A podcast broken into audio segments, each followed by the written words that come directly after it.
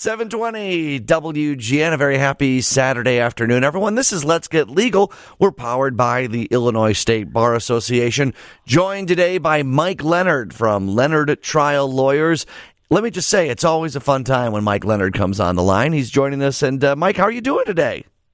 John, doing great. How are you? I'm doing pretty well. I'm still feeling a buzz from our conversation we had last time you were on when you uh, got us our Judge Pallmeyer uh, from the federal bench of the Northern District of Illinois.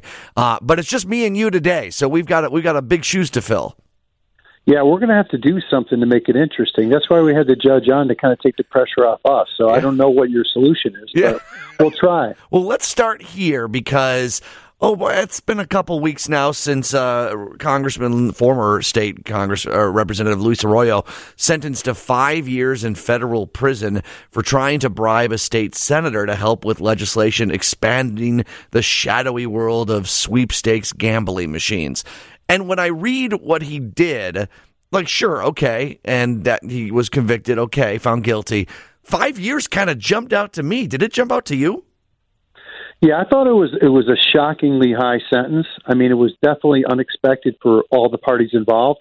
You know, you're looking at a case where the U.S. government, the federal prosecutors, they were looking at a and they were asking for a substantially less sentence than that. So it really was a bit bit off the charts, especially for you know the conduct that's at issue. And um, you know, it's hard to put your finger on exactly what the judge's rationale for why he went so hard, but clearly there's this undercurrent in federal court in Chicago that you know the political corruption crimes don't seem to stop. So you know perhaps it was one of those messages, but it was it was a surprising message in light of what the sentencing guidelines were and what the what the prosecutors themselves are asking for. Right, because and I said found guilty, but he entered a blind guilty plea, right? I mean, so this was a plea. Yeah, yeah. So you you know, as you know, in federal court, there's only two ways to go. You're either going to plead guilty or go to trial and try to you know get a not guilty jury verdict, or if you get a guilty jury jury verdict, then you're going to sentencing. So yeah, he pled, and I think he probably had every expectation, as his attorneys did, that the sentencing was going to go much better than that, and the sentence was going to be much lower than that. So I think I think everyone's a little bit surprised at the result. U.S. District Judge Steven Seeger railed against his, quote, dirty conduct. And he said, You were a corruption super spreader. Now, I, I didn't follow every single detail of this case, so I just want to preface it by saying that. Uh, but I just wonder sometimes, I know judges have to kind of take into account or I don't know if they should, the idea of what else is happening in politics. Look, look, Chicago and Illinois politics has a terrible reputation. I feel like someone's got to set examples. I think a lot of people rally behind that, right? Like we got to set an example, which is all well and good, but I mean, judges at the end of the day also are really supposed to look at the details of the specific case. I imagine that's kind of a hard, hard thing for a judge to do, right? Where you're just trying to look at an individual while you're also seeing a giant scope of problem that goes across the whole city and state. Yeah, it's a, it's a very tough balance. I mean, I think one of the ju- interesting things Judge Pallmeyer said when she was on your show a couple weeks ago was how difficult sentencings are and how that you know something that sticks with her, and that's so hard to make some of these decisions. But one of the valid considerations that judges are allowed to consider and are supposed to consider is the concept of deterrence. And so this comes up at all these sentencings in federal court. One is the concept of of specific deterrence. You know, what will my sentence do to, to specifically deter you, this particular defendant, individual? And that comes, yeah, and that comes into play when you know you got a, a man or a woman before the court, and perhaps they they're there for the second, third, or fourth time. So the idea that we need to specifically deter you by a harsh sentence or a sentence that sort of sends a message to you is is different than the other concept which you were kind of referring to is is called general general deterrence. And the idea behind that is, you know, what will this sentence do to others who are out there? So you can make you can make an argument that in a political case, the concept of general deterrence is important because you know there are people who are listening who are taking note that hey, you know if I'm a politician I do wrong, wow, you know the stakes can be very high, the sentence can be very high. So the concept is, you know, we're going to deter other politicians from engaging in in similar conduct. Whether that's really true or not is another question, but that's a valid, you know, sentencing consideration for any judge to make. I was just going to ask. So that is part of a judge's uh, prerogative to use that as a justification for sentencing. Absolutely. You know, we, we, we the, the argument comes up a lot in, in all sorts of federal sentencings. And, you know, you're typically finding yourself making the argument that, look, Judge, you know, this, this case that I have, which, you know, we, you know, the run of the mill case is not going to really deter anybody because no one's really paying attention. It's not going to make a splash. You know, the media is not going to pay attention to it. Other criminals certainly aren't going to pay attention to it. But you can make an argument that in a political case, you know, that there maybe is a effect upon others. However, you know, you can also argue that empirically that seems to be rather false because, like we said before, you know, Illinois politicians over decades don't seem to react to the sentences that other politicians get. So you can make the argument that, you know, there really isn't a lot of validity that, you know, people are going to sit up and take notice and, and guide and govern their conduct based upon the sentence in this case. When you enter a plea agreement, and even if not, let's say you're found guilty and there's a sentence, as a lawyer, as a defense attorney, once a federal judge makes that ruling, can you appeal like a sentence for being too harsh, or do you need to appeal the facts of the case instead? Like what, or is this the end of, it, of, the, of this? Well, it's never the end in terms of your possibilities, you know, so, but practically it is. So if, if you get a, a sentence in federal court, you know, you really are stuck with it for the most part, and you can always appeal it. But we're talking about the reality of whether you can win and get that sentence reduced. Okay, so you're really uh, up against a, a tough odds because you really would have to show that either the federal judge, you know, didn't consider something that they should have considered, um, or considered something that's prohibited from them, considering in, in giving out the sentence. So otherwise, the Seventh Circuit Court of Appeals, which is our federal court of appeals here, they're not going to reduce or take away that sentence unless they feel like the court erred in the process of, of making the sentence in the first place. And so you don't usually have a lot of success in getting the appellate court to reduce a sentence because that's not their job.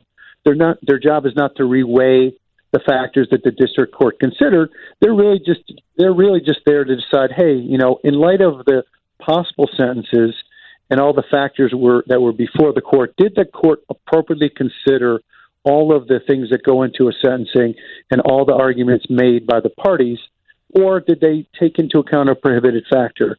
Um, and so, once in a while, you know, it is true that you might get a sentence reduced uh, or remanded, more likely for a new sentencing hearing. Um, but their job is not to, again, to reweigh what the district court did. Yeah, I, I kind of want to. This is a dumb question, but that's I guess my job, and your job is to have smart answers, Mike. Um, and that's and that's the problem because even when you ask me dumb questions, I'm not sure if the answer is, is smart, John. Well, it sounds smarter coming from you. Um, I know that like when we when we have uh, let's say someone goes to the prison, they say, well, they're only going to serve half that time, and I think we're normally talking about like state crimes, right? What about a federal uh, judicial or the federal prison system? Do you get time off for good behavior from a federal prison? Yeah, so it's typically quite different in terms of the result of how much time you actually serve in state court versus federal court. You're right. In many state court cases, you know, it'll look like a, a draconian sentence or a sentence of significance, but when you take into account sometimes a reduction as much as 50%, the, the sentence is far less than would appear. Federal court's quite different. You know, typically you're going to start with the idea that you're going to serve 85% of that number. And then we now know that because of some changes in the law and some uh, new legislation over the last couple of years, that you're going to start to get more credit in federal court when you're serving that sentence. But, you know, you always look at the number, you know, take off 15% and then indicate to your client that, you know, nowadays there's even really more reason to be optimistic that they may get uh, a significant additional time off that, but not not the type of fifty percent stuff that we've been talking about in state court. In a little bit, we're going to talk about this incredibly rare thing that happened in a case that you worked on that went in yours and your client's favors. Uh, but I also want to, and I know you've look, you're probably one of the only attorneys out there that have obtained at least six or more complete not guilty jury verdicts on all counts of federal crime. But I know that obviously some cases haven't gone your way. Have you ever worked your way through the appeals process and had success? I know it's such an uphill climb, and I'm putting you on the spot here a little bit. I'm just curious. Yeah, I mean, typically you know that it, that it's a tough uphill battle. I mean, you're, you're typically better off if, if the in terms of your possibilities on appeal for in terms of just having issues to raise. If you went to trial, you know, there's all sorts of opportunities for legal error to occur from the jury selection process, through evidentiary rulings to pretrial rulings, at least you have a whole bunch of different buckets to choose from in terms of raising issues that you claim are error. It doesn't mean that you're going to be successful, but there's there's more things to argue about on mm-hmm. appeal in terms of what the court you claim did wrong. Um, when you have a, situation where your client has pled guilty, like we said, you know the, the avenues for appeal are much narrower. The odds of winning are much narrower because again, the court's just only looking at just a sentence that was giving out rather than a full trial. Now, in terms of you know personal success stories, you know we we have had the outlier case where we did get um, a case where it went up to the Seventh Circuit Court of Appeals in a federal criminal appeal, and you know we had we had a multi-defendant case, and luckily, you know, it was it was reversed. It was reversed wow. and remanded, and uh, you know, two of the defendants ended up essentially walking. So that was great, but that's also unique. I have to admit. You know, you said I've had success at trial. It's true, and you and you want to win them at trial because you know that as you as you go up, it's going to be more difficult to win. Yeah, I wasn't calling you out for a lack of appeal success, Mike Leonard. You, even oh, one, yeah, I think is course. huge. Yeah, of course, I, I, I win those too, John, regularly. yeah, every time, no matter what. No, uh, obviously, but uh, tell you what, Mike, we're going to take a break for news, but afterwards, I want to talk about that really unique case. We're talking with Mike Leonard from Leonard Trial Lawyers, LeonardTrialLawyers.com. Trust me, he's the guy you want on your side. I've got his number uh, in my phone just in case. Hope you don't need it, John. No, I, am here for you. I you know. I, you're just one of the ones I've definitely saved. 312 815 6572. More with Mike Leonard. But first, let's take a break for the news here on 720 WGN. 720 WGN. Very happy Saturday afternoon. Hey, it's our first Saturday in meteorological summer, which is a tough word to say. Obviously, the solstice still a couple weeks away, but it's our first meteorological summer Saturday in Chicago. And Mike Leonard continued our conversation from Leonard Trial Lawyers. And uh, Mike, we didn't get a chance to talk about this even a couple weeks ago with Judge Pallmeyer, but there was a big news last month in May on a case you worked on that something that very rarely happens, if ever, happened. Want to explain what happened? Yeah, it's definitely something that's that's never happened to me, and in, uh, almost any lawyer who practices in, in federal court in, in terms of criminal cases, it rarely, if ever, happens to them. So in this case, the the government, the federal prosecutors, moved the court to dismiss with prejudice, meaning gone forever, all charges against all four defendants. So what that means is four defendants who were indicted by a grand jury who were charged with federal crimes that the government was filing a motion with the court to dismiss all the charges against each of the defendants. So that's kind of a lightning bolt situation. And uh, do you want to talk about how it occurred, John? Yeah, because it was in the middle of questioning, wasn't it? Yeah. So what happened was, you know, in a lot of these cases, um, more so in state court, but oftentimes in federal court, you might have the basis for what's called a motion to suppress evidence, meaning that you're arguing that the search or the manner of the search that was conducted by the federal agents was improper, that it that was conducted without consent, or there was some other error, you know, done. So in our case, you know, the, one of the big issues was the search. There was four defendants who were ultimately charged with federal drug crimes, but one of the underlying issues in the case was whether the search in the first instance was legally appropriate. And what happened was a bunch of DEA agents went out and they, they first were able to get, you know, sort of uh, GPS surveillance on, on a vehicle or two. And then ultimately what they did was they, they essentially burst or busted into a house and uh, then, you know, found what they claimed was contraband and the defendants were charged. So all the defendants, including me, on behalf of my client, we filed what are called motions to suppress, arguing that the search done by the DEA was improper. And so we had a, a two day evidentiary hearing. And you're probably familiar with that, John. So, you know, you go in, and it's like a mini trial. You're right. not at trial, there's no jury, but the judge is the one hearing the evidence. And what the government does is they bring in their DEA, DEA agents or whoever the agents are involved, and, you know, they're put on the stand they're questioned by the government, you know, a direct examination, and the defense attorneys get a chance to cross-examine them. Mm-hmm. And so, and you're just trying know, to determine, over, and you're trying to determine whether the evidence was collected properly. You're trying to argue no, it wasn't. The government's trying to say yes, it was. This should be allowed once we get to the the trial eventually. Exactly, because you know if, if you if you are able to knock out the search, if you're able to show yeah. that that was legally improper, then there's you know then there's no evidence usually, and the case goes away. And so it's an unusual result when you can have a motion to suppress in federal court and get the search found to be legally improper and get all the evidence knocked out. It's it's very rare. But you know, we had two days of hearings. We got to cross-examine the DEA agents, and things went you know extraordinarily well. You know, on the, on the one hand, we were able to prove that the agents admitted that they didn't have consent to go into the house, and you know, um, there would have been a third day uh, which never happened, and we'll talk about that in a minute.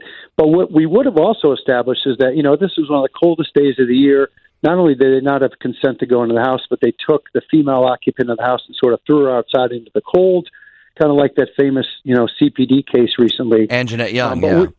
Yeah, so we were able to establish that the search was improper. There was no consent, but the really um, big issue in the case came uh, very explosive on the second day, where one of the DEA agents testified, and you know it's one of these guys who um, I would I would argue was a little bit two faced, you know, kind of trying to portray himself as this nice guy, uh, but during the course of his testimony, you know, kind of put out there um, this this race based reason for part of his investigation.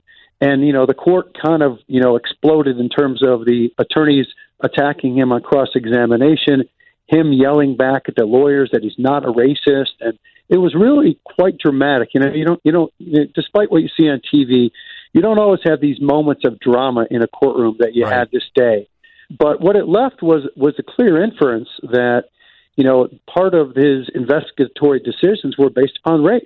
Right. Well, can and I read? So, I have the know, quote. I have the quote that he said, Mike, here that I wanted to read. Yeah, so sure. he's on the stand, and you're, you know, cross-examining him, uh, and he says the fact of the matter is that the drugs come up from Mexico or come in from Colombia, but they come through Latino countries into cities throughout the U.S., and therefore they're typically trafficked by Latino people. So all of that, when you put all that together, it indicated a narcotics transaction to me, which immediately to me I, I say that sounds like profiling.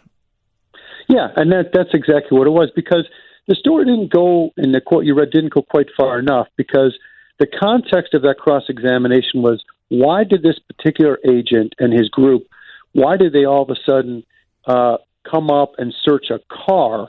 And so the underlying premise of why they searched um, was based upon the fact that you had someone who was Mexican who was you know, interacting with someone who was African American, meaning that, hey, you know, the inference was if I see someone who's Mexican interacting with an African American in Chicago, it's got to be because they're dealing drugs to each other. That mm. was the inference left by his testimony, which, of course, was, you know, evidence of profiling. And so, you know, we all believed that that was a huge issue for uh, the DEA and the federal prosecutors after that testimony came out. And what was really striking is the judge you know, questioned the agent himself very extensively and asked him a lot of questions about the concept you just got into, you know, whether racial profiling was the underpinning for why, you know, they made the, the bust of the car and why they were tracking these individuals, one who was Mexican, one who was African American. And so, you know, we all believe that, you know, not only was the agent's admission that they didn't have the consent to go in the house part of their government's reasons to dismiss the case, but more importantly, this explosive race based testimony from the DEA agent, you know, we all believe that was why the government filed a motion with the court to dismiss the entire case, which is just unheard of. Yeah. I mean, when that was being read out loud, I mean, do the hairs on the back of your neck stand up like when things like that happen? Are, are your courtroom spidey senses going off? all the senses are moving. Well, first of all, when you when we were at the hearing and this race based testimony came out, I mean, it was explosive in that courtroom. I mean, the the cross examinations of the agents were intense. The judge's questioning of the agents were intense because the agent knew exactly what was going on. He knew why the court was questioning him, um, and so it was it was really an explosive environment. And then, you know, the interesting thing was then what happened was we were going to go back for day three of the hearings. There was a couple week lag in between the two hearings we had and the last hearing. And so I was just sitting at my desk one day, and you know, what you do is you get these orders from the federal court that just come across the system. You know, so I got on my computer saying motion filed by the U.S. government to dismiss all charges. And I kind of, you know, did a triple take, mm-hmm. opened the document, kept thinking, I'm, I'm misreading this. You know, w- w- what's going on here? The government is dismissing all the counts and all the charges against every defendant in the case. And I, I had to read it about two or three times and then called up my co you know my co-counsel on the case, some with some of the other lawyers involved, and you know started celebrating. But I just wanted to make sure I wasn't losing my mind. Right. So it was, it was quite a day. So you were sure. you were waiting, maybe anticipating the judge would not allow the evidence in, in court, which essentially would have led to this. But the uh, the government, sensing that maybe that's the way it was going to save face, went ahead and proactively did this. Oh yeah, I think clearly the the U.S. Attorney's Office, the federal prosecutors of Chicago, knew that they were going to lose that motion. Okay, which would be egg on their face. But more, more importantly, and really probably of, of greater significance to them beyond this case, was what happens when a judge issues a written opinion and calls into the question the credibility of a DEA agent right. or agents. That that that goes with them through their career. So the particular agent that testified was actually retired. So you know, but he could still be called as witnesses in numerous other, other cases, cases right. going forward, right? But it's not just him. You have the other agents who testified too. And so, you know, there would be this stain upon their credibility if the judge issued a ruling finding that not only did we win and the motion is suppressed, but calling into the question the credibility of these agents. So I think that was the overarching consideration for the U.S. Attorney's Office in moving to dismiss the case. Makes sense. Mike Leonard, we got to take a break. I got one question that's really important, kind of based on this, and we'll get to that after the break. We're talking with Mike Leonard from LeonardTrialLawyers.com after this on WGN. Mike Leonard, who is a nationally recognized go to trial lawyer uh, from Leonard Trial Lawyers. I just am running out of ways to introduce you, Mike. It's uh, You got an impressive resume, my friend. He's a fighter for everybody against the man.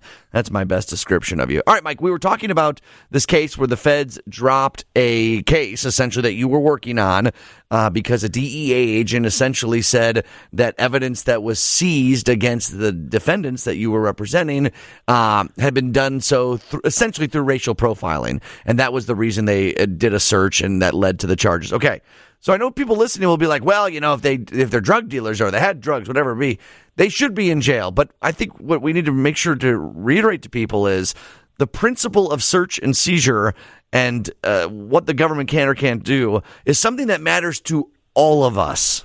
Of course, I mean, just think about it, think about it in a rather simplistic way. I mean, would you be comfortable? Would any listener be comfortable if uh, two or four or eight DEA agents showed up at their house, kicked their door open, kicked their door in, took one of the spouses, threw them outside, and then just ransacked the house until they found contraband? I don't think anyone would be comfortable with that. No, and they'd probably have a uh, be on the local news and want to file a civil rights case. So the, the concept, you know, the constitutional concept of, of unlawful searches, searches and seizures goes back, you know, hundreds of years.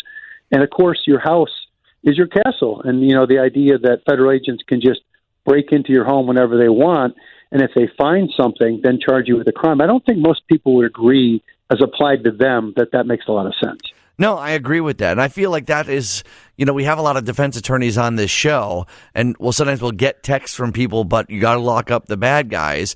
And, uh, you know, and I'm not disparaging any of the client. I'm just saying, just in general, that's what people will say. And it's like, I mean, defense attorneys play such an important role in making this system work for everyone. Well, yeah, I mean, the, the, the, the idea of the search is it's got to be constitutional. So, uh, I don't think many of your listeners would be willing to give up their constitutional rights against unlawful searches and seizures um, on a carte, you know, carte blanche basis. You know, so the idea that well, if they find something, then it makes it all okay. We we know that's not the law. We know that's not the underpinning of our Constitution. So that's that's the fundamental problem with with that argument. For sure. Hey, we got about a minute left. Who, uh, I, I want people to save this number in their phone 312 815 6572. What sorts, of, what sorts of folks should be calling you, Mike? Um, well, I think you know uh, the way I would describe it is, you know, we do we do two things, and and it's really when people are in trouble. So we typically represent individuals in federal criminal cases, but we also certainly represent individual in state criminal cases as well. But our, our forte is probably you know most known for you know taking cases to trial in federal court and winning, uh, but also on the civil side, you know, a, a part of our practice is also you know civil cases where someone who is a whistleblower or who's been retaliated against and has a case against a large company or an employer, you know, we, we try those cases as well. So that's kind of our civil practice. So, it's kind of if you're in trouble in either sphere, and you know, employment cases are oftentimes a lot like criminal cases. That's the that's kind of the fun of them. Yeah, and you'll have someone on your side. Trust me, Mike Leonard knows his way around all of this stuff. Leonard Trial Triallawyers.com 312-815-6572. Mike, thanks as always for coming on. We'll talk again soon. Really quickly, any other recommendations for other shark bites that you that you want to get people to go to? Yeah, John, I got a great, a unique one for you because I know at some point this summer you're going to want to drive down to Kansas City, right? Yes. So I got a great, like I, I think it's about a, almost a hundred year old burger place. It's probably ten feet by ten feet, not not bigger, not much bigger than a, than a prison cell, John. And you know it has the best greasy burgers you're going to experience in your lifetime. It's called Town Topic. You wait in line. I mean, people come there 24 hours a day. Simplistic, great double, triple cheeseburgers, milkshakes, and fries. But you, you'll be excited about it, John, if you get down to Kansas City. So hopefully, there's some listener out there to hear this and say, "Yeah, you're right. Town Topic." Kansas City is the place for a trial lawyer or a non-trial lawyer. Yeah, exactly. It's opened in 1937. All right, Mike, thanks for your time. All right, John, thanks a lot. Take care. All right, let's take a break. Then we got the news next from the Northwestern Medicine Newsroom on WGN.